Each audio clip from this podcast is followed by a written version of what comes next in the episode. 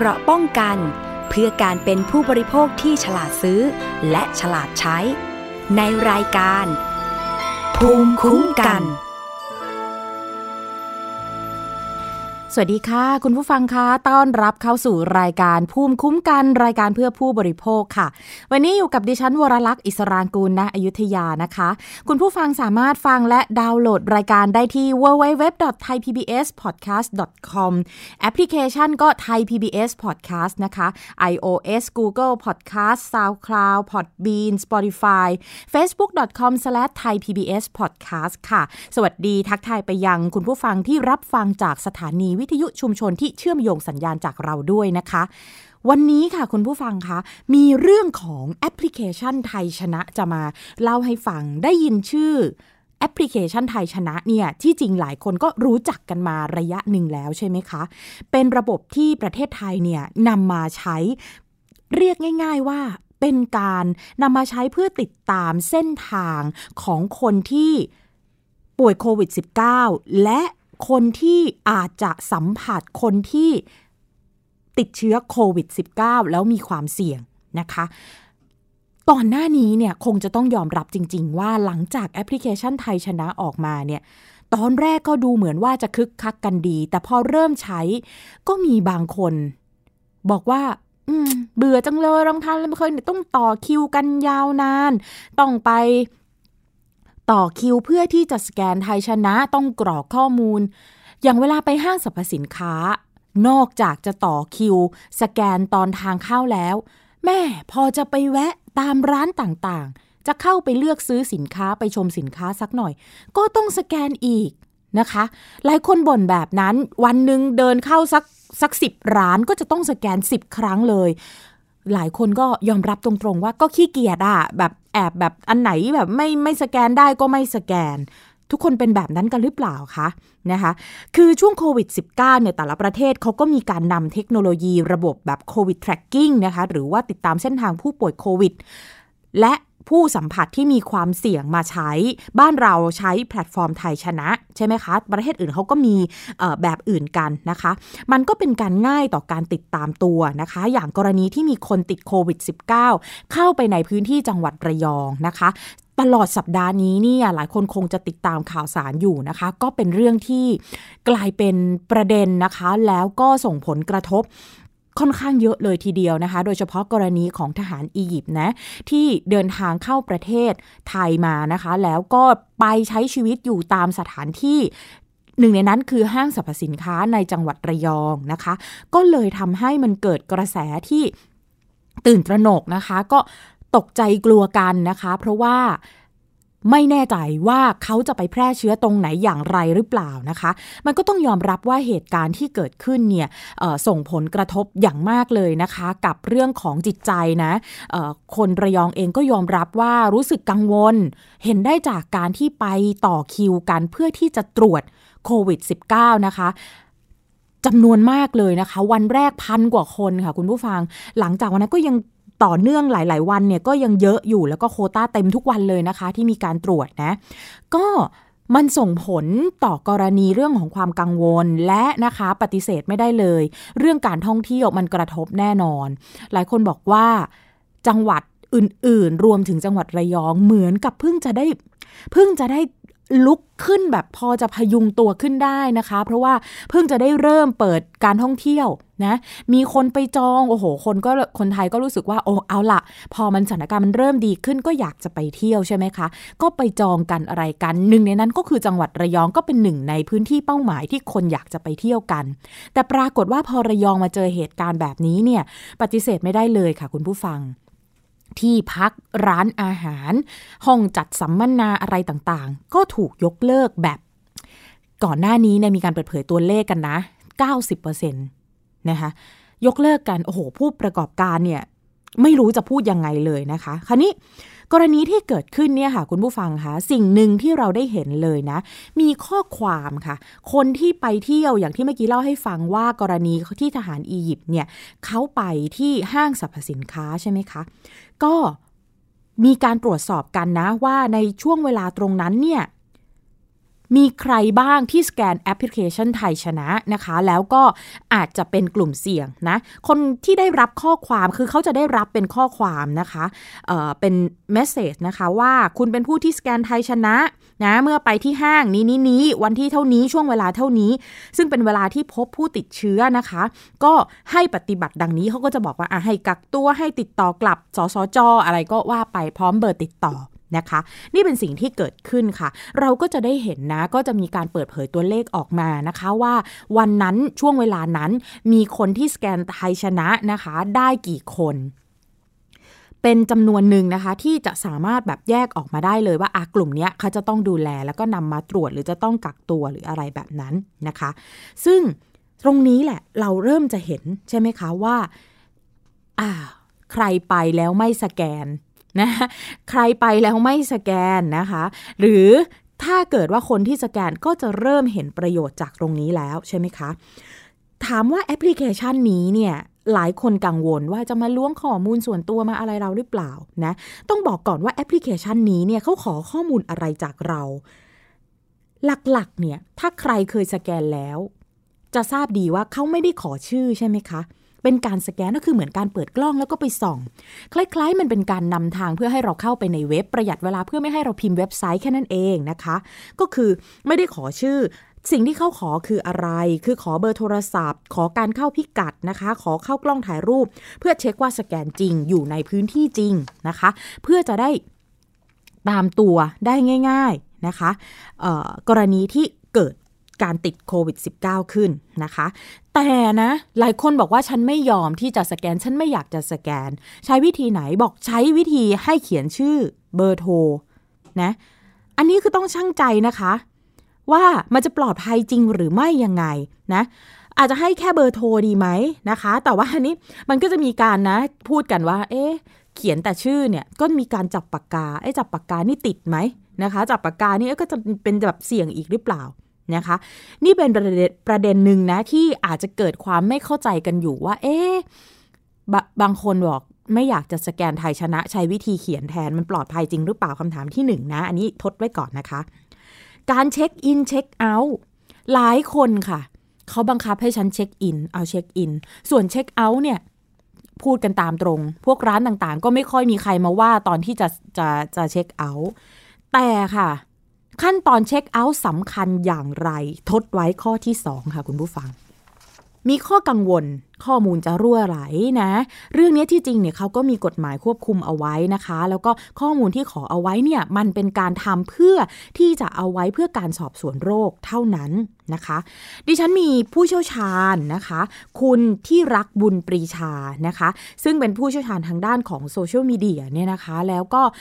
สามารถที่จะพูดถึงกรณีของแอปพลิเคชันที่นำมาใช้เพื่อติดตามเส้นทางผู้ป่วยโควิด -19 และผู้ที่เข้าข่ายกลุ่มเสี่ยง นะคะ ก่อนหน้านี้เนี่ยคุณมณีนาฏอ่อนพันนานะคะ ผู้สื่อข่าวของไทย PBS ได้เคยพูดคุยกับคุณที่รักบุญปรีชาเอาไว้ สอบถามเกี่ยวกับเรื่องของแอปพลิเคชันไทยชนะเนี่ยค่ะ ดีไม่ดีอย่างไรเช็คอินแล้วทำไมจะต้องเช็คเอาท์ด้วยไม่เช็คเอาท์ได้หรือเปล่าเอ๊ะหรือว่าถ้าไม่สแกนใช้วิธีเขียนดีไหมปลอดภัยกว่านะเขาเข้าไม่ถึงข้อมูลเรา เหล่านี้ล่ะค่ะ ฟังคำตอบจากคุณที่รักบินปรีชา ขออภัยค่ะ คุณที่รักบุญปรีชาจะมาไขข้อข้องใจตรงนี้ จะทำให้เราเข้าใจมากขึ้นว่าการทำงานของแอปพลิเคชันไทยชนะทำอย่างไร และควรหรือไม่ที่จะต้องสแกนค่ะ โครงการไทยชนะที่เป็น QR code เนี่ยเก็บบันทึกข้อมูลบุคคลแค่เบอร์โทรศัพท์อย่างเดียว ไม่ได้เอาชื่ออไม่ได้เอานามสกุลแต่พอจดลงสมุดทำไมถึงต้องเขียนชื่อและนามสกุลด้วยนั่นนะสิ แล้วเขียนเบอร์โทรด้วยโอ้โหแล้ว แล้วทุกคนก็ตั้งตั้งแง่กันใหญ่เลย ทุกคนก็ตั้งประเด็นกันใหญ่เลยว่า แล้วปากกาก็ปากกาแท่งเดียวกัน ก็ปนเปื้อนกันใหญ่เลยคราวนี้มือจับไปก็โชคดีนะบ้านเราตอนนี้ไม่น่าจะมีผู้ที่ติดเชื้อแล้วอยู่ในสังคมจริงๆเนี่ยน่าจะแทบไม่มีแล้วอะคือแทบจะเรียกว่าเป็นเป็นซีโร่แล้วนะฮะโชคดีที่ว่าเราไม่มีผู้ติดเชื้อแล้ว ถ้าเรายังมีผู้ติดเชื้ออยู่เนี่ย การจับปากกาเขียนร่วมกันเนี่ย แล้ว ถึงแม้ว่าบางที่อาจจะมีแอลกอฮอล์คอยเช็ด แต่มันก็ไม่ได้เช็ดทุกคนทุกครั้งที่เขาเขียน จริง ๆ แล้วไอ้ขั้นตอนการเช็คอินเช็คเอาท์มันเป็นมาตรการเพื่อความปลอดภัยแต่ทุกคนเนี่ยไม่ได้รับความสะดวกจากมัน ทุกคนก็เลยรู้สึกว่าไม่พอใจที่จะใช้งานมันค่ะจริงๆมันสำคัญมากนะครับค่ะสิ่งที่ผมจะบอกคุณผู้ฟังทุกท่านเลย คือเช็คเอาท์สำคัญกว่าเช็คอินอีกครับค่ะเพแต่ราะว่าสิ่งที่เราปฏิบัติกันอยู่ทุกวันนี้เนี่ย เราเช็คอินกันค่ะ เพราะว่าร้านค้าเนี่ยจะสกัดเราเฉพาะตอนขาเข้าค่ะพอเราซื้อของหรือห้างอะไรก็ตามเนี่ย พอเราซื้อของเสร็จหรือเราเดินออกเนี่ยเขาไม่สกัดเราเลย ทุกคนปฏิบัติแบบแบบครึ่งเดียวอะค่ะมคือคือสกัดเพื่อให้ให้ทุกคนมาสแกนมแต่เช็คอินเสร็จแล้วไม่เช็คเอาท์การเช็คอินแล้วไม่เช็คเอาท์เนี่ยมันไม่ได้ช่วยอะไรเลยนะครับ มันไม่ได้ช่วยอะไรเลยค่ะอืมันสร้างปัญหาด้วยซ้ำไปโอ้ยังไงบ้างคะพี่ลองนึกภาพดู ถ้า ถ้ามีคนติดเชื้อ เข้าไปในพื้นที่เดียวกันกับเรา ค่ะ การเช็คอินเช็คเอาท์เนี่ยมันจะช่วยแยกคนออกเป็นกลุ่มๆได้ครับอืมว่าอ้าวคนติดเชื้อเดินเข้าไปในห้างนะสแกนเข้าที่ประตูนี้อืมเวลานี้ค่ะเขาเดินอยู่ในห้างเขาไม่ได้เข้าร้านไหน เพราะว่าเขายังไม่ได้เช็คอินร้านไหนเพิ่มค่ะแล้วเขาก็เดินออกมาอืมใช่ไหมครับค่ะ เราสามารถแยกช่วงเวลาตรงนั้นได้ว่า ถ้าเขาเช็คเอาท์นะอืมเราสามารถแยกช่วงเวลาว่าตั้งแต่ 11นาฬิกาไปจนถึง 11นาฬิกา30นาทีค่ะคนที่เดินอยู่ในห้างนี้ช่วงเวลาเดียวกันนั้น เฉพาะคนกลุ่มนี้เท่านั้นอืมถึงจะต้องเป็นผู้ต้องสงสัยระดับ B ที่จะค่ะต้องมาตรวจหรือว่าต้องระวังการติดเชื้ออืมถูกไหมฮะค่ะถูกไหมฮะค่ะถ้าแล้วมันแยกง่ายอีก ถ้าคุณเข้าร้านต่างๆ หรือคุณอยู่ในซูเปอร์มาร์เก็ตคุณอยู่ในส่วนที่มันเช็คอินแยกต่างหากเนี่ย คุณจะถูกแยกออกจากกลุ่มนี้ทันทีเพราะอะไรอืมแทนที่เขาจะเรียกคนทั้งห้างไปตรวจค่ะคนที่อยู่ในร้านก็อยู่ไกลจากคนคนนี้ไงอืก็ไม่เกี่ยวก็ตัดทิ้งได้อีกตัดออกตัดออกตัดออกตัดออก สุดท้ายอาจจะเหลือคนแค่ประมาณสองสามร้อยคนอืมที่เป็นผู้ต้องสงสัย แต่ถ้าเราไม่เช็คเอาท์เขาจะไม่รู้เลยว่าเราอยู่ตรงไหนอืมถึงเมื่อไหร่ค่ะเราเดินเข้าห้างไปเช็คอิน แล้วเราไม่เช็คเอาท์แล้วคนติดเชื้อมาตอนไหนก็ไม่รู้ไม่สามารถจำกัดจำนวนได้เลยอืม ไม่สามารถแบ่งกลุ่มคนได้เลยค่ะคนคนนี้เช็คอินเข้าไปตั้งแต่สิบเอ็ดโมง เกิดสี่โมงเย็นมีคนติดเชื้อเข้าไป แล้วรู้ได้ไงว่าคนคนนี้ออกไปแล้วอะอืมอาจจะยังอยู่ก็ได้ค่ะเพราะฉะนั้นคุณกลายเป็นผู้ต้องสงสัยระดับ B ทันทีนะฮะค่ะโอ้ถ้าคุณไม่เช็คเอาท์ผมถึงบอกว่าเช็คเอาท์สำคัญกว่าเช็คอินค่ะเพราะอะไรเช็คเอาท์เนี่ยมันบอกว่าคุณออกจากพื้นที่นั้นแล้ว การออกจากพื้นที่นั้นแล้ว มันแบ่งกลุ่มคนได้อย่างชัดเจน มากกว่าเข้าอีกค่ะเกิดคุณเช็คเอาท์12นาฬิกา มีผู้ติดเชื้อเข้ามา16นาฬิกา ยังไงคุณก็รอดอ๋อคุณจะเข้ากี่โมงก็ช่าง ผม ผมค่ะไม่ได้สนใจเลยว่าคุณจะมากี่โมง ใช่ไหมฮะค่ะแต่ขอให้รู้ว่าคุณออกไปเมื่อไหร่ เพราะฉะนั้นสิ่งที่ผมพูดคือเช็คเอาท์สำคัญกว่าเช็คอิน คุณผู้ฟังทุกท่านครับค่ะคุณไม่ต้องเช็คอินก็ได้ครับ ถ้าคุณอยากจะทำแค่ครั้งเดียวนะครับ คุณรู้สึกว่าทุกสิ่งทุกอย่างมันรบกวนจิตใจคุณเหลือเกินเนี่ย คุณทำแค่เช็คเอาท์อย่างเดียว ผมขอร้อง ได้ทราบกันแล้ว ใช่ไหมคะว่า วิธีการเนี่ยถ้าเราใช้วิธีเขียนชื่อเบอร์โทรทำไปทำมาอาจจะรู้สึกว่าไม่ปลอดภัยมากกว่าการเข้าแอปพลิเคชันใช่ไหมคะ แถมเช็คอินแล้วไม่เช็คเอาท์เนี่ยเหมือนจะไม่ได้ประโยชน์อะไรเลย เช็คเอาท์สำคัญกว่าเช็คอินอย่างที่คุณที่รักบอกนะคะ เช็คเอาท์สำคัญกว่าเพราะจะได้แยกกลุ่มได้ชัดเจนว่า เรา อยู่ใกล้กับคนที่ติดโควิด -19 หรือไม่ จะได้จัดหมวดหมู่ถูกใช่ไหมคะว่าคนนี้เสียงมากเสียงน้อยคนนี้ออกไปก่อนแล้ว ออกไปก่อนที่คนที่ป่วยเป็นโควิด -19 จะเข้ามา เพราะฉะนั้นคนนี้ไม่ใช่กลุ่มเสี่ยง นะคะเพราะฉะนั้นนี่แหละค่ะคือการทำงานของแอปพลิเคชันไทยชนะ ที่จะทำให้เราเข้าใจมากขึ้นว่าทำไมจึงนำมาใช้นะคะทำไมจึงต้องนำมันมาใช้เพื่อการคัดกรองตรงนี้นะคะ ขอความร่วมมือนะคะ เราคงได้เห็นแล้วจากกรณีที่เกิดขึ้นที่ห้างสรรพสินค้าในจังหวัดระยองนะคะ มันจะช่วยได้มากเลยทีเดียวว่า ถ้าเราเข้าข่ายว่าอยู่ใกล้กับผู้ป่วยจะได้รู้ตัว ถ้าเราไม่เข้าข่ายจะได้ไม่ต้องไปกังวลมากนะคะ จะได้ไม่ต้องแบบไปตื่นตระหนกไปตรวจไปอะไรกันมากมายขนาดนั้นนะคะ เอาละค่ะ อย่างเกาหลีใต้เองอะคุณผู้ฟังก็ใช้วิธีการดูจากพิกัดนะคะ บัตรเครดิตกล้องวงจรปิด ตามคนที่หนีการกักตัวมาลงโทษตามกฎหมายนะคะ แต่ถึงที่จีนเนี่ยใช้ระบบ CCTV ระบบกล้องวงจรปิด AI ระบบจดจำใบหน้าระบุตัวตนได้นะคะ ใครอยู่ไหนบ้างนะคะ แทบทุกพื้นที่ หลาย ๆ ประเทศเนี่ยเขาก็มีการใช้ระบบ แบบนี้ที่จะนำมาช่วยในแง่ของการติดตามตัวนะคะ แล้วก็อาจจะใช้เป็นแอปพลิเคชันบ้าง ไม่ได้ใช้เป็นแอปพลิเคชันบ้างนะคะ นอกเหนือจากนั้นเนี่ยถ้ายังจำกันได้สัปดาห์ก่อนดิฉันก็เคยนำมาเล่าให้ฟังว่า อย่างไทยชนะเนี่ยเอามาใช้แล้วจะไม่ให้มันสูญเปล่านะคะ จะไม่ให้มันเเหมือนกับเป็นการเก็บข้อมูลที่วันดีคืนดี พอโควิดจางหายไปเนี่ยก็ ยกเลิกข้อมูลนี้ก็ถูกเก็บไว้เฉยๆ ไม่ได้นำไปต่อยอดพัฒนาอะไรให้เป็นประโยชน์เนี่ยมันจะเป็นอย่างไรนะคะ ก็มีอาจารย์ที่ทำทางด้านท่องเที่ยวก็เสนอมุมมองมาเหมือนกันว่าแอปพลิเคชันไทยชนะเนี่ยที่จริงแล้วหลังจากนี้ควรจะต่อยอดนำไปพัฒนาทำอะไรได้บ้างไหนๆก็เป็นการเก็บฐานข้อมูลเอาไว้แล้วนะคะ ก็น่าจะช่วยได้นะคะ ได้ได้ใช้โอกาสจากแอปพลิเคชันไทยชนะตรงนี้นะคะ ไม่แน่ใจเหมือนกันนะคะ ว่ามีคุณผู้ฟังเนี่ย จองที่พักที่จังหวัดระยองไว้หรือเปล่านะคะ หรือว่าที่พัทยาหลายคนก็มีจองไว้เหมือนกันนะคะ ช่วงเวลานี้นะคะจากการตรวจ ของเจ้าหน้าที่นะคะ ที่มีการไปแบบลงพื้นที่แล้วก็ใช้เวลาในการไปแบบใช้รถโมบายพระราชทานนะคะ แล้วก็ตรวจเชิงรุกอยู่หลายวันต่อเนื่อง ไม่ได้มีการพบผู้ป่วยโควิด -19 นะคะเพราะฉะนั้นเนี่ยอยากจะบอกว่าให้สบายใจได้แล้วก็ช่วยนะคะ ช่วยไปท่องเที่ยวคือตอนนี้ทำให้บรรยากาศการท่องเที่ยว มันฟื้นกลับมาไม่คงไม่ใช่แค่จังหวัดระยองอย่างเดียวนะคะ ตอนนี้ทุกๆ จังหวัดก็พยายามอย่างมากเลยเนาะที่จะ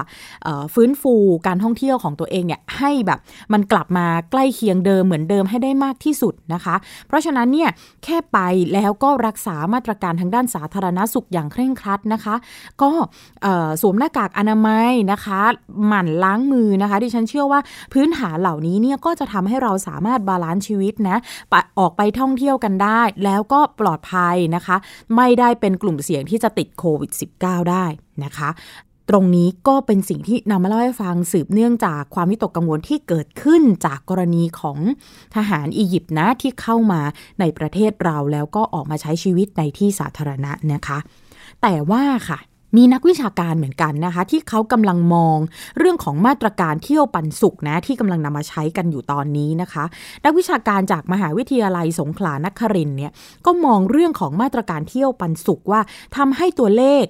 กระตุ้นการใช้จ่ายภาพรวมดีขึ้นนะคะ แต่ผลประโยชน์เนี่ยมันอาจจะค่อนข้างกระจุก เฉพาะสถานที่ท่องเที่ยวสำคัญแล้วก็มีชื่อ มีชื่อเสียง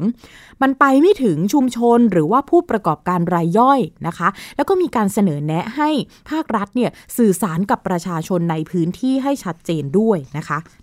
คณะบดีคณะเศรษฐศาสตร์ มหาวิทยาลัยสงขลานครินเนี่ยเสนอให้ภาครัฐสื่อสารกับประชาชนในพื้นที่ให้เกิดความชัดเจนเกี่ยวกับมาตรการ ดูแลกลุ่มเสี่ยง หลังจากที่พบผู้ที่ติดเชื้อโควิด -19 ในจังหวัดระยอง และกรุงเทพมหานคร คืออันนี้พูดถึงกรณีของครอบครัวอุปทูตสุดานนะคะ เพื่อเป็นการสร้างความเชื่อมั่นให้ประชาชนว่าจะสามารถดูแลพื้นที่ได้อย่างปลอดภัย เนื่องจากว่ามีผลต่อมาตรการทางเศรษฐกิจของรัฐ นะคะ บอกด้วยว่ารัฐบาลเนี่ยควรจะหารือมาตรการเยียวยาผู้ที่ถูกกระทบ โดยตรงกรณีที่เกิดขึ้น ส่วนนโยบายกระตุ้นการท่องเที่ยวอย่างมาตรการเที่ยวปันสุขเนี่ยก็ยอมรับว่าทำให้เกิดการใช้จ่ายในภาพรวมเนี่ยมันมันเพิ่มขึ้นแน่นอนนะคะ แต่ว่าการกระจายผลประโยชน์ที่ไม่เท่าเทียมกันนะคะ กลุ่มที่จะได้ประโยชน์จะเป็นภาคการท่องเที่ยวที่มีชื่อเสียงและเป็นที่นิยมกันอยู่แล้วนะคะ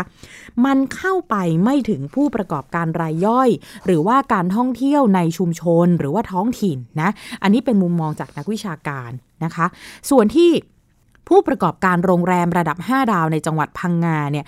บอกว่าเข้าร่วมโครงการเราไปเที่ยวกันและเที่ยวปันสุข ก็เชื่อว่าจะได้รับผลตอบรับอย่างดี เพราะว่าที่ผ่านมาเนี่ยก็เริ่มที่จะมีนักท่องเที่ยวจากทั่วประเทศเนี่ยเขาทยอย เดินทางเข้ามาพักผ่อน แล้วก็จองห้องพักแล้ว ในช่วงวันหยุดสุดสัปดาห์นะคะ ซึ่งโรงแรมเนี่ยก็จัดโปรโมชั่นลดราคาเพื่อดึงดูดนักท่องเที่ยวชาวไทยนะคะ ก็คือตอนนี้เนี่ยแน่นอนนะคะว่ากลุ่มกลุ่มที่เป็นลูกค้าก็จะต้องเป็นกลุ่มนักท่องเที่ยวในประเทศ คงจะไม่ใช่นักท่องท่องเที่ยวต่างชาติอย่างที่หลาย ๆ ที่เเคยเป็นมานะคะ เพราะฉะนั้นตอนนี้เนี่ยก็ถือว่าเป็นโอกาสดีนะที่ใครอยากจะไปท่องเที่ยวนะคะ ก็หาสถานที่ที่ต้องการนะคะ แนะนำนะคะว่าเออมันเดี๋ยวนี้นะเรามีแบบที่เขาเรียกกันว่าท่องเที่ยวเมืองหลักเมืองรองนะคะ บางคนก็ใช้วิธีแบบ ขับรถไปเรื่อยๆเลยนะคะ เที่ยวเมืองหลักด้วยเที่ยวเมืองรองด้วยแวะพักที่จังหวัดนั้นจังหวัดนี้นะคะ ถ้าใครยังพอที่จะมีวันหยุดอยู่ หรือว่าจะใช้เวลาในช่วงของวันหยุดยาว อย่างช่วงปลายเดือนเนี่ยก็จะมีช่วงของวันหยุดยาวอีกใช่ไหมคะ นั่นแหละค่ะ ก็สามารถที่จะใช้ช่วงเวลานี้นะคะ ไปช่วยทำให้บรรยากาศของการท่องเที่ยวเนี่ยดีขึ้นนะคะ แล้วก็อย่าลืมให้ความร่วมมือกัน ใครเข้าไปที่ไหน ก็อย่าลืมสแกนแอปพลิเคชันไทยชนะ เพื่อความปลอดภัยของเราเองนะคะ แล้วก็การบริหารจัดการหากเกิดกรณีที่มีผู้ป่วยโควิด -19 เข้าไปในพื้นที่ที่เราไปเนี่ยมันจะได้สามารถบริหารจัดการได้ง่ายมากยิ่งขึ้น นะคะ นี่เป็นเรื่องของโควิด -19 ที่นำมาเล่าให้ฟังนะคะ เดี๋ยวพักกันสักครู่หนึ่งก่อนค่ะ มีเรื่องของทวิตเตอร์ค่ะทวิตเตอร์ของคนดังถูกเจาะระบบค่ะ คุณผู้ฟังเกิดอะไรขึ้น อีกสักครู่กลับมาติดตามค่ะ เกราะป้องกัน เพื่อการเป็นผู้บริโภคที่ฉลาดซื้อ และฉลาดใช้ ในรายการ ภูมิคุ้มกันที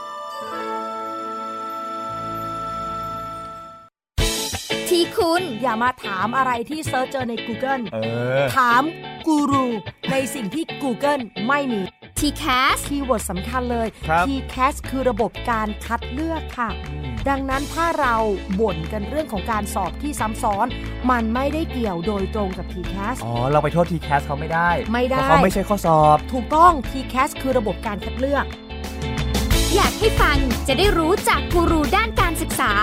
โดยนัทยาเพชรวัฒนา และวรเกียดนิ่มมาก ในรายการทีคุณทีแคสทุกวันเสาร์ 16 นาฬิกา ทางไทย PBS Digital Radio ฟังสดหรือย้อนหลังทางแอปพลิเคชันไทย PBS Radio และ w w w t h a i PBS Radio com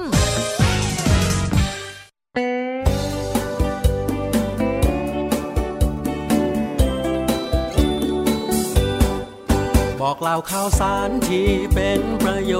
ชน์ เกษตรกรไทยรู้เท่าทัน ตั้งรับปรับตัวกับความเป็นไป วิถีชีวิตไทยมีภูมิคุ้มกันเกษตรบ้านเรา ติดตามข่าวสารการเกษตรและเรื่องราวของวิถีเกษตรไทยรอบทิศทั่วเมืองไทย ในรายการเกษตรบ้านเราทุกวันอาทิตย์ เวลา 12 นาฬิกา ทางไทย PBS Digital Radio ฝีมือเกษตรบ้านเรา นี่คือเกษตรบ้านเรา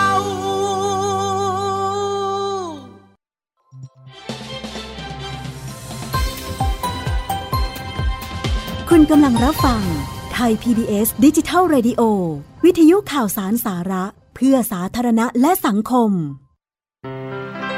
เกราะป้องกันเพื่อการเป็นผู้บริโภคที่ฉลาดซื้อ และฉลาดใช้ ในรายการ ภูมิคุ้มกัน เข้าสู่ช่วงที่ 2 ของรายการภูมิคุ้มกันรายการเพื่อผู้บริโภคทุก ๆ คนนะคะ อย่างที่เกริ่นไว้ในช่วงที่แล้วค่ะ คุณผู้ฟังเป็นหนึ่งในคนที่ใช้ทวิตเตอร์กันหรือเปล่าคะมีเรื่องราวเกี่ยวกับทวิตเตอร์มา รายงานให้ทราบกันนะคะ ตอนนี้เนี่ยค่ะทวิตเตอร์เขากำลังเร่งสอบสวนกรณีบัญชีทวิตเตอร์ของคนดัง ๆ ในสหรัฐ ซึ่งรวมถึงอดีตผู้นำประเทศ มหาเศรษฐีแล้วก็นักร้อง ถูกเจาะระบบเพื่อใช้ลวงเรี่ยไรเงินดิจิทัลค่ะ ซึ่งถือเป็นการเจาะระบบสื่อสังคมออนไลน์ครั้งเลวร้ายที่สุดของทวิตเตอร์เลยนะคะบัญชีบัญชีทวิตเตอร์อย่างเป็นทางการของโจไบเดนผู้สมัครชิงตำแหน่งประธานาธิบดีสหรัฐจากพรรคเดโมแครต อดีตประธานาธิบดีบารักโอบามา บิลเกตส์ ผู้ร่วมก่อตั้งบริษัท Microsoft อีลอน มัสก์เจ้าของบริษัทเทสลานะคะคานเยเวสต์แรปเปอร์ชื่อดัง และก็มีผู้มีชื่อเสียงอีกหลาย ๆ คนในสหรัฐ ถูกนักจารกรรมข้อมูลเจาะระบบค่ะ โดยมีการใช้บัญชีของคนดังเหล่านั้นเนี่ยทวีตข้อความเรียกร้องให้ประชาชน ร่วมบริจาคเงินดิจิทัล เพื่อช่วยเหลือผู้ที่ถูกกระทบจากโควิด -19 นะคะข้อความในลักษณะนี้มันปรากฏขึ้นหลายครั้งในบางบัญชี แม้จะถูกลบข้อความไปแล้วก็ตามทวิตเตอร์เนี่ย ซึ่งเป็นผู้ให้บริการสื่อสังคมออนไลน์กำลังอยู่ในระหว่างสอบสวน เหตุการณ์ที่เกิดขึ้นอยู่นะคะ ซึ่งก็ถูกระบุว่ามันเป็นปัญหาด้านความปลอดภัยนะขณะที่ผู้เชี่ยวชาญด้านความปลอดภัยทางไซเบอร์เนี่ยบอกว่า การเจาะระบบครั้งนี้ถือเป็นการเจาะระบบสื่อสังคมออนไลน์รายใหญ่ครั้งเลวร้ายที่สุดค่ะ โดยการเจาะบัญชีเพื่อลวงเรียรายเงินเนี่ยมันเคยเกิดขึ้นมาแล้ว แต่ว่ามันไม่ได้เกิดขึ้นพร้อมกันเป็นจำนวนมากขนาดนี้นะคะ ซึ่งมีรายงานว่าผู้ก่อเหตุเนี่ยได้รับเงินไปมากกว่า 1 0 0 0 0แสนดอลลาร์สหรัฐ หรือประมาณ3ล้าน1แสนบาทเลยนะคะ เกิดอะไรขึ้นนะคะกับการถูกเจาะระบบแบบนี้นะคะ แล้วมันน่ากลัวจริงหรือเปล่าแบบนี้จะเข้าถึงบัญชีผู้ใช้อย่างเราๆได้หรือเปล่านะคะ ฟังความชัดเจนเรื่องนี้จากอาจารย์ปริญญาหอมอเนกผู้เชี่ยวชาญด้านความมั่นคงปลอดภัยไซเบอร์ค่ะ คือเคสนี้ผมมองเป็น internet scam นะนะ internet scam ที่ target attack ไปที่คนดังแล้วก็ทำให้คนเชื่อเพราะคนดังทวีตเนี่ยโอกาสที่เขาจะโดน hack ทวิตเตอร์เนี่ย เราไม่ค่อยได้เห็นนะแต่ว่าตอนนี้ก็มีแล้วได้แล้ว ไม่รู้เป็นช่องโหว่ของทวิตเตอร์เองเป็นหลังบ้าน หรือว่า user แบบใช้ password ง่ายไม่ไม่มี two factor authent อะไรเงี้ย ยังไม่รู้ว่ามันเกิดจากอะไรแต่มันแปลกเป็นเขาที่แปลกคือมันพร้อมๆกันหลายๆคน แล้วก็แฮกเกอร์ได้เงินไปเป็นแสนเหรียญเนี่ยในฐานะ user เนี่ย เราก็ต้องไม่ไม่ trust ไม่ไว้ใจ digital identity ร้อยเปอร์เซ็นไม่ว่าจะเป็นลูกเป็นภรรยาเป็นสามีเป็นพ่อเป็นแม่เป็นเพื่อน เราก็ไว้ใจไม่ได้ร้อยเปอร์เซ็นเราไม่รู้ว่าคนนั้นน่ะ ยังเป็นคนคนนั้นอยู่หรือเปล่า เพราะว่าเราไม่เห็นหน้าไม่เจอกันอย่างนี้ถูกไหมบางทีเห็นคลิปวิดีโอยังเป็น deepfake เลยใช่ไหมแล้วอย่างอย่างหนึ่งประเภทแบบ อย่าโลภอย่าใช้ความโลภคือหมายว่า โอหนึ่งพันได้สองพันอะไรเงี้ย ดูก็รู้แล้วอะว่ามัน scam แล้วคนระดับบิลเกตส์อีลอน อะไรอย่างเงี้ย มันจะมาขอให้โอบามาอะไรเงี้ยขอให้บริจาคเงินหนึ่งพันเหรียญแล้วได้คืนสองพันเหรียญอะไรเงี้ยมันไม่น่าใช่ไงคือจริงๆแล้วใช้วิจารณญาณความคิดละเอียด ก็รู้แล้วว่ามัน มันไม่ใช่โอบามาไม่ใช่อีลอนแน่ แต่ไม่ใช่บิลเกตส์แน่ แต่ว่ามันมันเป็นใครได้อีกเรื่องหนึ่งแต่เอาเป็นว่าเราก็ไม่ต้องไปใส่ใจไม่ต้องไปโอนตามที่มันบอก หรืออะไรอย่างเงี้ยนะต้องต้องต้องมีใช้วิจารณญาณส่วนตัวกันบ้างภูมิคุ้มกัน ต้องมีภูมิคุ้มกันทางดิจิตอลที่ดีนะมี digital immune ที่ดีนะครับ แต่ถ้าเกิดโดนขึ้นมาถามว่าจะต้องทำยังไง นะ คือมุดเข้าเราโดนบ้าง โดนคนมาสวมรอยแล้ว จะรู้ได้ยังไงก็คือพักพวกก็จะเทคมาบอกเราบอกว่าเฮ้ยเข้าคุณทำไมคุณพูดอย่างนี้แหละอาจจะเข้ามาทางช่องทางอื่น เช่น Line WhatsApp หรือว่า Facebook Messenger มาบอกเรามาเตือนเรา แล้วก็ต้องรีบเข้าไป deactivate ตัว Account ซึ่ง Twitter มีเมนูอยู่แล้ว เข้า setting เข้าไป deactivate Account ได้ Facebook ก็ทำได้เหมือนกัน เพราะฉะนั้นสายตาเราเนี่ยควรจะจับจ้องอยู่กับเครื่องอยู่ตลอด แต่ไม่ต้องกลัวคนไทยอยู่กับโซเชียลมีเดียมาณ แปดเก้าชั่วโมงต่อวันอยู่แล้วนะจากเมื่อสองสามปีก่อนมาหกชั่วโมงต่อวันเพราะนั้น คนไทยจะรับรู้ความเคลื่อนไหวของโซเชียลได้ดี แล้วพอรู้ว่าไม่ชอบมาพากลแล้วไซต์เนี่ย ก็คงจะรีบเข้าไป deactivate คือครั้นจะโทรไป call center เออหนูช่วยพี่ดูหน่อยคงคงไม่มี มันเป็น automate ต้องเข้าไป run โปรแกรมไปกดสคริปต์มัน Facebook ก็เช่นเดียวกัน เมื่อใครโดนแฮ็กก็ต้องรีบเข้าไปตามกระบวนการขั้นตอนของเขาซึ่งเป็นออโตเมตไม่ไม่มีคนมา รับไป call center พี่คะเดี๋ยวหนูจะช่วยอะไรไม่มีนะเพราะนั้นควรจะเตรียมแผน B ไว้บ้างเผื่อมันเกิดอะไรขึ้น จะ deactivate ยังไง จะไปใช้ตัวไหนแทน จะกู้ยังไงเนี่ยสิ่งต่างๆ นี้ควรจะซ่อมหนีไฟควรจะเตรียมการ เอาไว้เสียถ้าตั้งแต่เนิ่นๆเรื่องจะตามว่าใครมันแฮกมาจากไหนอะไรอย่าลืมไม่ได้เลย เอาเป็นว่าทำแอคเคาท์ตัวเองให้มี two factor authent ทำมันสเคียวมันตรวจสอบแค่นี้พอละมากที่สุดที่จะทำได้ก็คือตรงนี้ครับ แน่นอนพอกรณีที่มัน เกิดขึ้นแบบนี้เนี่ยมันสร้างความตื่นตระหนกนะคะ เพราะว่าเป็นการเจาะบัญชีของคนดังที่เราโอ้โหพอเอ่ยชื่อมาเนี่ยนะคะเราทราบเรารู้จักกันดีอยู่แล้วเนี่ยนะคะ แล้วคราวนี้ถ้าสามารถเจาะบัญชีอย่างนี้ได้เนี่ยโอ้โหกังวลกันไปอีกหลาย ๆ เรื่องเลยนะคะ เรื่องของข้อมูลส่วนตัว แล้วก็รวมถึง กรณีที่ไปหลอกนะ เรียรายเงินจากแบบคนอื่นแบบนี้นะคะ คือเป็นการสื่อสารออกไปเลยนะว่าแบบอ่าต้องการที่จะให้แบบช่วยเหลือคนที่ถูกกระทบจากโควิด -19 อย่างเงี้ยนะคะ แบบอ่าให้แบบคนร่วมบริจาคเงินกันอะไรกันแบบนี้นะคะ แน่นอนว่ากรณีแบบนี้เนี่ยมันส่งผลกระทบต่อความเชื่อมั่นอย่างแน่นอนนะคะ เพราะฉะนั้น ตอนนี้คงจะต้องติดตามกันนะคะว่าทวิตเตอร์เนี่ยจะตอบคำถามในกรณีนี้อย่างไรนะคะ เพราะว่ามีบัญชีผู้ใช้ทวิตเตอร์อยู่จำนวนมากจริงๆคนไทยเองนะคะ ในระยะหลังเนี่ยทวิตเตอร์ได้รับความนิยมมากขึ้นอีกนะคะ มีคนเข้าไปออใช้งานกันจำนวนมากพอเกิดแบบนี้แล้วเนี่ยนะคะ ผู้ใช้ทวิตเตอร์หลายคนเนี่ยก็สนใจนะคะที่ฉันเห็นมีคนแชร์ข้อความนี้กันเยอะเลยทีเดียวนะคะ พยายามที่จะอออยากที่จะทราบคำตอบนะว่ามันเกิดอะไรขึ้นนะกับการสามารถที่จะเข้าไปถึงระบบนะของบัญชีผู้ใช้ที่เป็นคนดังต่างๆ เหล่านี้ได้นะคะ ก็รอฟังคำตอบตรงนี้ความชัดเจนตรงนี้จากทางทวิตเตอร์กันอีกครั้งหนึ่งนะคะ ไปกันที่อีกเรื่องหนึ่งค่ะ ขอไปกรณีเรื่องของสิ่งแวดล้อมกันสักหน่อยค่ะคุณผู้ฟัง หลายคนรู้จักดีนะคะสำหรับขยะที่เป็นขยะอิเล็กทรอนิกส์นะคะ หรือว่า e-waste นะคะ เราจะทิ้งขยะแบบเนี้ยยังไงนะเขาบอกกันว่าจริง ๆ แล้วทิ้ง e-waste ชิ้นเดียวสะเทือนทั้งโลกนะคะ ดิฉันเอามาจากเพจที่ชื่อว่า Greenery นะคะเขาบอกว่าชวนมาเก็บ e-waste ที่หลงลืมอยู่รอบตัว แล้วมาร่วมภารกิจ Greenery Challenge นะคะ คนไทยไร้ e-waste ชวนรวบรวมขยะ e-waste แล้วนำมาทิ้งนะคะ เพื่อนำไปกำจัดอย่างถูกวิธี ลดปัญหาสิ่งแวดล้อมนะคะ ยิ่งเก็บ e-waste มากยิ่งแบบเหมือนกับเขาก็มีแบบว่าจัดแคมเปญขึ้นมานะคะ เพื่ออจะชักชวนให้แต่ละคนเนี่ยรู้จักการทิ้งขยะอิเล็กทรอนิกส์นะคะเขาบอกว่าขยะอิเล็กทรอนิกส์เนี่ยอุปกรณ์อิเล็กทรอนิกส์ที่เสียแล้ว แล้วไม่สามารถที่จะย่อยสลายได้ตามตามธรรมชาติเนี่ยนะคะ ถ้าสามารถถ้าเราสามารถแบบทิ้งให้ถูกต้องเนี่ยจริง ๆ มีข้อดีนะแต่ว่าถ้าทิ้งผิดเนี่ยเขาบอกชีวิตเปลี่ยน นะคะอะมีอะไรกันบ้างนะคะทิ้งผิดชีวิตเปลี่ยนที่เขาบอกนะคะ ก็คือทิ้งไว้เป็นขยะที่ถูกลืม อยู่รอบตัวซ่อนอยู่ในบ้านหรือว่าสำนักงานนะคะ ทิ้งรวมนะคะ ก็คือทิ้งรวมกับแบบขยะอื่น ๆ มันปะปนกับขยะทั่ว ๆ ไป ไม่แยกขยะนะ แล้วมันก็ถูกจำกัดแบบผิดวิธีนะคะ ซึ่งถามว่ามันมีข้อเสียยังไง มันสะเทือนถึงเราอย่างไรนะคะ สะเทือนถึงเราในแง่ของสารอันตรายที่อาจจะทำลายสุขภาพนะคะ สารเหล่านั้นเช่นอะไรนะคะ เช่น ตะกัวปรอด แคดเมียมนะคะ ไม่ใช่แค่สะเทือนถึงเราเท่านั้น สะเทือนถึงทั้งโลกได้นะคะ สารอันตรายเนี่ยอาจจะรั่วไหลสู่พื้นดิน แหล่งน้ำห่วงโซ่อาหารนะคะ ซึ่งส่งผลเสียต่อคนและสัตว์นะคะทีนี้ถ้าสมมุตินะคะว่าเราทิ้งให้ถูกล่ะนะคะ เก็บให้ถูกที่นะคะคือถามว่าเก็บให้ถูกที่ยังไง รวมใส่กล่อง แล้ววางนะคะให้ห่างจากห้องนอนหรือว่าห้องครัวนะคะ แยกนะคะ แยกขยะก่อนทิ้งก็คือไม่ทิ้งรวมกับขยะทั่ว ๆ ไปนะ ควรที่จะส่งต่อไปให้หน่วยงานที่รับกำจัดอย่างถูกวิธีนะคะ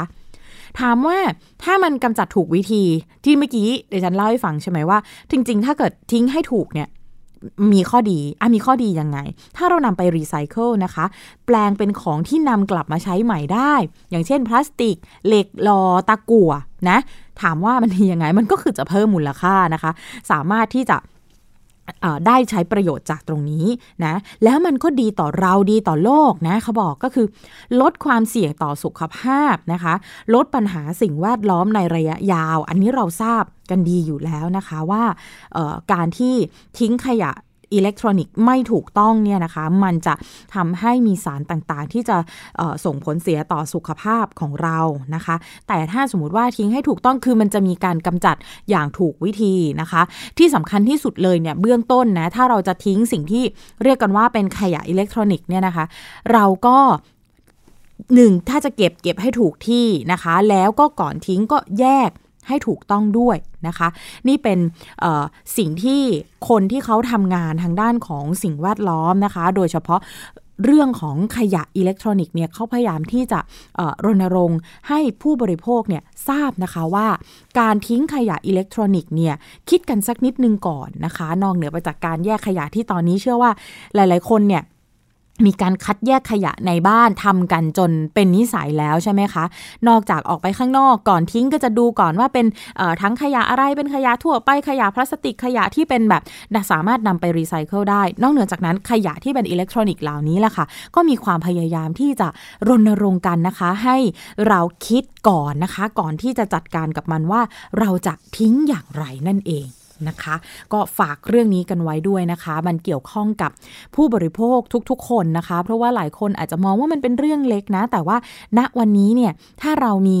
ทีวีสักเครื่องหนึ่งนะคะ ที่เป็นเครื่องเก่าแล้วใช้การไม่ได้แล้วเสียแล้ว อยู่เฉยๆเนี่ย ถ้าเราจะทิ้งเอาไปวางทิ้งหน้าบ้านหรือเปล่า เอาไปใส่ถังขยะหรือเปล่านะคะโทรศัพท์มือถือไม่ใช้แล้วเนี่ยจะทิ้งไปโยนทิ้งถังขยะได้เลยหรือเปล่านะคะ จึงนำเรื่องนี้มาเล่าให้ฟัง นะคะเอาละค่ะ ไปกันที่อีกเรื่องหนึ่งนะคะ คุณผู้ฟัง ติดตามกันมานะคะสำหรับเเรื่องของร้านอาหารนะคะที่ริมเขื่อนลำนางรองนะคะ ชนประธานจังหวัดบุรีรัมย์เนี่ยนะคะเขายืนยันค่ะว่า ไม่ได้มีการสั่งรื้อร้านอาหารริมเขื่อนลำนางรอง แต่ว่า จะต้องมีการจัดระเบียบให้เรียบร้อยนะคะ หลังจากที่มันมีผู้ประกอบการเนี่ยนะคะเขาโพสต์ Facebook แสดงความไม่พอใจ อ้างว่าลงทุนก่อสร้างนะคะ แล้วก็ลูกค้าส่วนใหญ่เนี่ยชอบนั่งกันริมน้ำนะหลายๆคนติดตามข่าวสารเรื่องนี้อยู่นะคะ เพราะว่าเห็นจากใน Facebook นะคะ มีร่องรอยของการรื้อถอนสิ่งปลูกสร้างบริเวณเขื่อนลำนางรองจังหวัดบุรีรัมย์นะคะ ผู้ใช้ Facebook คนหนึ่งเนี่ยโพสต์ภาพแล้วก็ข้อความ ในลักษณะที่แบบไม่พอใจที่มีการรื้อถอนเนื่องจากว่าเป็นสถานที่ท่องเที่ยวนะคะ จากการสอบถามผู้ประกอบการคนหนึ่งเนี่ยบอกว่าช่วงหลังโควิด -19 เนี่ย มีการคลี่คลายคือขายอาหารให้กับผู้ที่มาท่องเที่ยวเขื่อนลำนางรองได้เพียง 2 เดือนนะแต่ว่าเจ้าหน้าที่ของกรมชลประทานบอกให้รื้อถอนสิ่งปลูกสร้าง ซึ่งเป็นครั้งที่ 3 แล้ว แล้วก็แต่ละครั้งเนี่ยต้องลงทุนสร้างไม่ต่ำกว่า 2 0 0 0 0 0บาทนะคะทำให้ถูกกระทบเนื่องจากว่าลูกค้าส่วนใหญ่เนี่ยชอบจะนั่งกันที่ริมน้ำนะคะผู้อำนวยการโครงการส่งน้ำและบำรุงรักษาลำนางรองนี่ยก็บอกค่ะว่า กรณีนี้เนี่ยเป็นมติร่วมกันระหว่างโครงการ แล้วก็พ่อค้าแม่ค้าหลังจากมีการประชุมหารือกันเห็นควรให้มีการจัดระเบียบ ซุ้มสำหรับนั่งรับประทานอาหารฝั่งติดริมน้ำเพื่อให้เป็นระเบียบนะคะเอาย้ำกันอีกครั้งหนึ่งนะคะ เขาบอกว่ามีการประชุมหารือกันนะ แล้วซึ่งก็เห็นตรงกันว่า มันควรจะต้องเป็นการจัดระเบียบซุ้มต่าง ซึ่งใช้สำหรับนั่งรับประทานอาหารฝั่งติดริมน้ำ แต่ว่ายืนยันว่าไม่ได้ให้รื้อถอนร้านค้าตามที่มีการโพสต์นะคะ ซึ่งร้านค้าที่ตั้งขายอยู่ด้านบนกว่า 10 ร้าน ก็ยังเปิดค้าขายตามปกตินะคะ แค่จัดระเบียบซุ้มที่นั่งรับประทานอาหารเท่านั้นเอง นะคะ ซึ่งตรงนี้เนี่ยเขาก็ชี้แจงมา เพราะว่าหลายคนเนี่ยก็ติดตามข่าวสารแล้วก็เห็นใน Facebook ก็อาจจะมีความสนใจกันอยู่นะคะว่ากรณีนี้เนี่ยเกิดอะไรขึ้นมีการสั่งรื้อจริงหรือไม่นะคะเอาละค่ะช่วงติดช่วงต่อไปนะคะ ติดตามคิดก่อนเชื่อค่ะ ดรแก้วกังสดานอัมภัยนักพิษวิทยา คุยกับคุณชนาทิพย์ไพรพงศ์นะคะ วันนี้เนี่ยคุยกันถึงเรื่องของปัจจัยเสริม อันตรายของโควิด -19 คือ PM 2.5 จริงหรือเปล่านะคะ เรื่องนี้ไปติดตามจากทั้งสองท่านค่ะ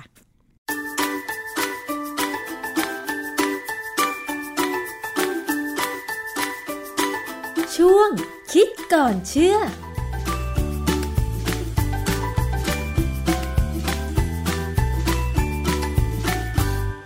พบกันในช่วงคิดก่อนเชื่อกับดรแก้วกังสดานนภัยนักพิษวิทยากับดิฉันชนาทิพไพรพงศ์ค่ะ วันนี้มาคุยเกี่ยวกับเรื่องของโควิด -19 กันอีกครั้งหนึ่งค่ะ ซึ่งหลายท่านก็ยังคงวิตกกังวลเกี่ยวกับการระบาดของเชื้อโรคนี้กันอยู่นะคะหน่วยงานทางสาธารณสุขค่ะ พยายามที่จะหาวัคซีนหรือยามารักษานะคะ แต่ว่า มันจะมีปัจจัยอะไรไหมที่เสริมอันตรายของโควิด -19 เรามาดูงานวิจัยกันค่ะ อาจารย์คะมีงานวิจัยอะไรที่มันเกี่ยวข้องกับโควิด -19 อีกบ้างว่าที่มันระบาดรุนแรงเนี่ย เป็นเพราะมีปัจจัยเสริมอะไรหรือเปล่าคะอาจารย์ ครับ เรื่องนี้เป็นเรื่องที่น่าสนใจนะ เพราะว่าความจริงเนี่ยจะถามว่ามีปัจจัยอะไรไหมที่จะช่วยให้โควิด -19 เนี่ยมันรุนแรงไอ้ปัจจัยนั้นบ้านเราก็มีทั้งเยอะ อะไรคะ อันที่อันที่สนใจวันนี้ก็คือว่า ฝุ่น PM 2.5อืมมันเสริมยังไงอาจารย์ เอาอย่างนี้ PM 2.5เนี่ย มันเป็นต้นเหตุของการเกิดปัญหาของทางเดินหายใจเรา ใช่ไหมเวลาเราหายใจเข้าไปเนี่ย ฝุ่นความที่มันเล็กมากเนี่ย มันลงมาถึงปอดชั้นล่างชั้นในค่ะซึ่งพอลงไปแล้วเนี่ย ฝุ่นเนี่ยมันพาสารพิษพาอะไรต่ออะไรเข้าไปกับฝุ่น ไปทำให้ก่อปัญหาเกี่ยวกับความระคายเคือง ก่อปัญหาเกี่ยวกับ อาจจะมีโอกาสเป็นมะเร็งปอดอะไรเงี้ยนะค่ะเพราะว่า PM 2.5เนี่ยมันไม่เข้าไปเดียวๆหรอก มันเข้าไปกับควันพิษเข้าไปกับนู่นกับนี่นะค่ะฮะผมไปเจอบทความอันหนึงของอเมริกาเนี่ยนะ ชื่อเรื่องคือ exposure to air pollution and COVID-19 mortality in the United States ตีพิมพ์ในวารสาร medRxiv นะปี 2020 นี่แหละ คนทำวิจัยเนี่ยเขาเป็น คนของ Department of Biostatistics Harvard T.H. Chan School of Public Health ที่บอสตันคือทับอยู่มหาลัยฮาร์วาร์ดนะฮะซึ่งเราก็รู้ว่าฮาร์วาร์ดเนี่ยโรงโรงเรียนแพทย์เขาเนี่ย ก็ระดับหนึ่งของอเมริกาเลยนะฮะค่ะงานวิจัยนี้เขาเขาน่าสนใจมากคือเขาทำคือเรารู้ว่าอเมริกาเนี่ย คนที่ติดโควิด เนี่ยก็ American First อยู่แล้วใช่ไหมค่ะอันดับหนึ่งของโลก คนที่ตายก็ American First นะประธานาธิบดีเขาเนี่ย ชอบ American First เพราะฉะนั้นคนก็ตายเป็น first เลยนะทำวิจัยเรื่องปัจจัยต่างๆ เนี่ยนะที่เกี่ยวกับการตาย เพราะฉะนั้นพอเข้ามาดูเรื่องฝุ่นเนี่ยเขาก็ได้อธิบายถึงงานวิจัยที่ดูค่าเฉลี่ยปริมาณฝุ่น PM 2.5 ในอากาศของช่วงปี 2000 ถึง 2016 คือมันไม่สามารถจะมาดูในช่วงนี้ได้ค่ะเขาดูค่าเฉลี่ยเลย 16 ปี ของ 3,080เคาน์ตี้หมายความว่าดูใหญ่มากเลยครอบคลุมราวร้อยละ98ของพลเมืองสหรัฐอเมริกาค่ะคือดูทั้งประเทศ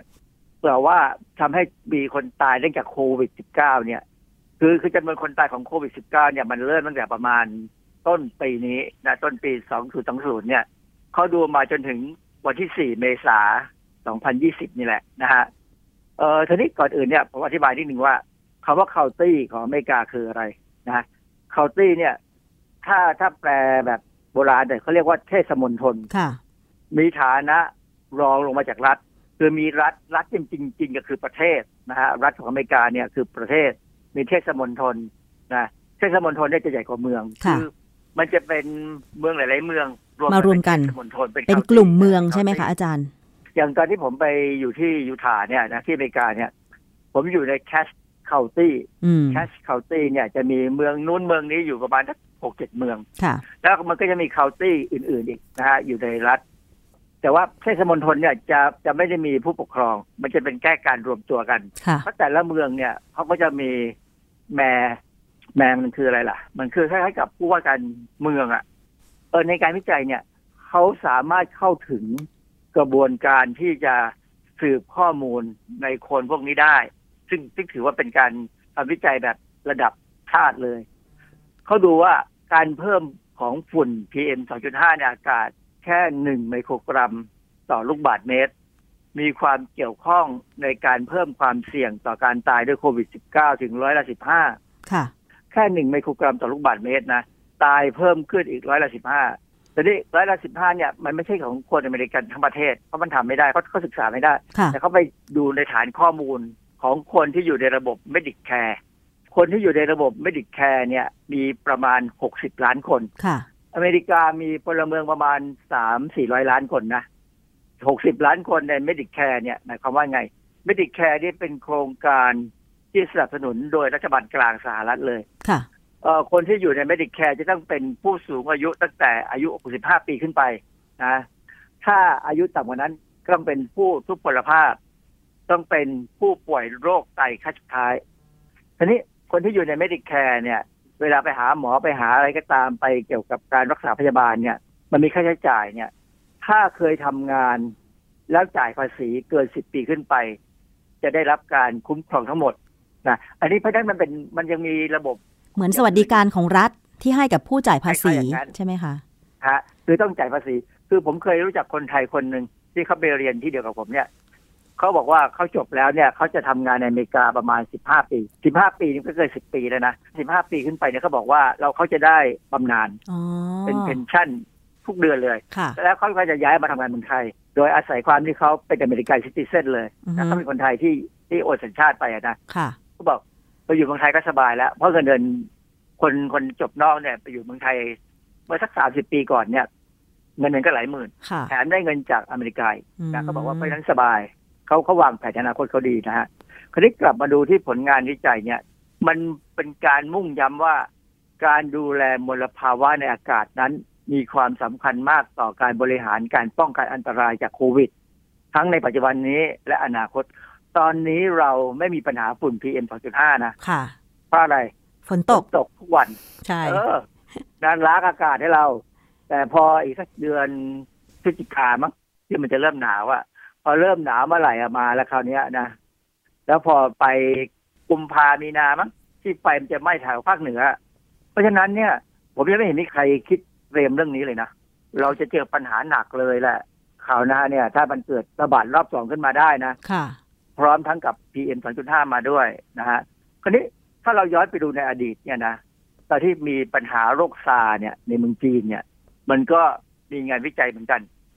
ตอนโรคซาร์ในจีนเนี่ยงานไอ้ไอ้การระบาดเนี่ยมันไม่ใหญ่โตมากนักค่ะมันก็ไปหลายเมืองบ้างพอสมไปหลายประเทศนะ แต่ว่าอย่างเมืองไทยเนี่ยเราก็จัดการได้ทันนะ เรามีการตรวจวัดอุณหภูมิอะไรก็ตามแล้ว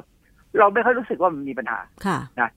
แต่ว่าเขาก็มีงานวิจัยออกมาตีพิมพ์ในวารสารชื่อ Biomedical Central นะในปี 2003 คือสารเนี่ยเกิดประมาณ 2001-2002เอ่อที่งานวิจัยชื่อ Air Pollution and Case Fatality of SAR in the People's Republic of China and Ecological Study นะฮะงานวิจัยเนี่ยเขาไปดูว่าในช่วงการระบาดของโรคซาเนี่ยนะนะมีคนที่ติดเชื้อเนี่ยจำนวน 5,327 คน แล้วก็ตาย 349 คน จะเห็นว่าซา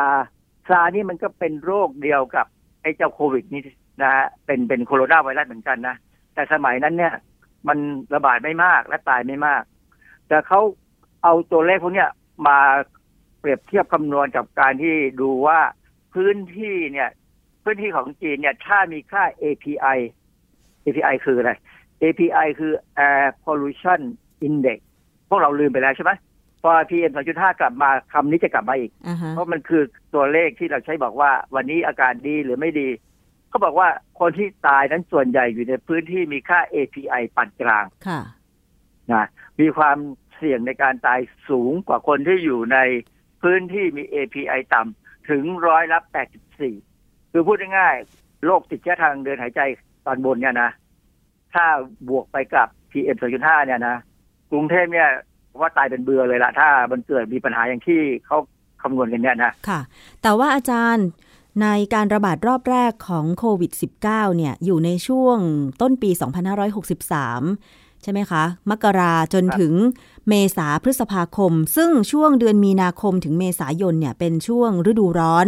ตอนนั้นฝนก็ไม่ค่อยตก แต่ว่าณขณะนั้นคือฝุ่น PM 2.5 ในอากาศเนี่ยมันมีรายงานว่ามันน้อยหรือไม่เกิดเท่าปีก่อนแบบนี้หรือเปล่า คือในประเทศไทย การระบาดรอบแรก ถือว่ามีตัวเลขน้อยอย่างเงี้ยค่ะอาจารย์ มันมันก็ไม่เชิงน้อยนะฝุ่นเราก็น่ากลัวนะไฟไหม้ก็น่ากลัว แต่บังเอิญเนี่ย อย่างน้อยเนี่ย รัฐบาลก็ยังพอที่จะฟังพวกหมออืมที่จะปิดประเทศทันค่ะล็อกดาวน์ทันนะแล้วหมอที่เราวัดเหมจุธาอาจารย์ก็บอกว่า เป็นเพราะคนไทยเนี่ยที่กลัวค่ะนะก็เลยรีบใส่หน้ากากกันหมด อือฮึใช่ แต่ว่าส่วนใหญ่แล้วเวลาเกิดการระบาดครั้งที่สองเนี่ยมันมักจะเป็นปัญหาที่ว่าในประเทศนั้นน่ะเขาจะปล่อยกัน ไม่ได้ใส่หน้ากากไม่ได้ล้างมือไม่อะไรเลย แล้วเขาวเนี่ยถ้าถ้าเป็นอย่างนั้นเมื่อไหร่เนี่ยนะผมไม่อยากใช้คำว่ากาดตกหรือกาดไม่ตกอะนะอือฮึแต่ว่าถ้ามันเป็นอย่างนั้นจริง ๆ เนี่ยไอ้ฝุ่น PM 2.5เนี่ยจะเป็นตัวเสริมอืมนะฮะนี่ในเมืองจีนเนี่ยนะมันตลกที่ว่าเขากำหนดไอ้ค่า API เนี่ยเขาใช้ขีดค่าที่ห้าสิบร้อยสองร้อยสามร้อยแบบที่เราทำเนี่ยนะค่ะ แต่ของเขาเนี่ยตัวเลขที่ต่ำกว่าร้อยเนี่ย ถือว่าดีแล้วนะอืม แต่ของไทยบ้านเราเนี่ยกำหนดเท่าไหร่ไม่ใช่ห้าสิบห้าสิบห้าสิบห้าสิบก็เขียวห้าสิบไมโครกรัมเนี่ยบัตรเมตรค่ะ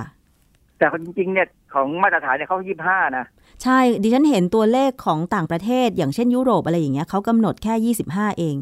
คืออย่างเมืองจีนเนี่ยเขาต้องใช้ร้อยเพราะว่าบ้านเขาเนี่ยฝุ่นน่ากลัวมาก ก่อสร้างอย่างแล้วนี้ใช่ไหมถ้าคะเกิดยี่ห้าเนี่ยตายหมดทั้งประเทศ ก็คือไม่ผ่านมาตรฐาน คือก็ต้องทำมาตรฐานให้มันให้มันง่ายที่จะบอกให้ให้กำลังใจประชาชนในประเทศใหญ่ของบ้านเราเนี่ย เราก็ให้ค่าไอ้พวกเนี้ยมัน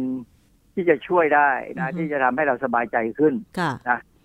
เราก็ต้องเตรียมตัวรับ เพราะฉะนั้นถ้ามันกลับมาโควิดสิบเก้าถ้ามันกลับมา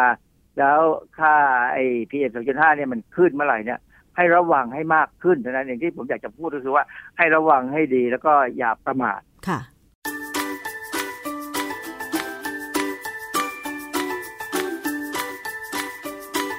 ช่วงคิดก่อนเชื่อ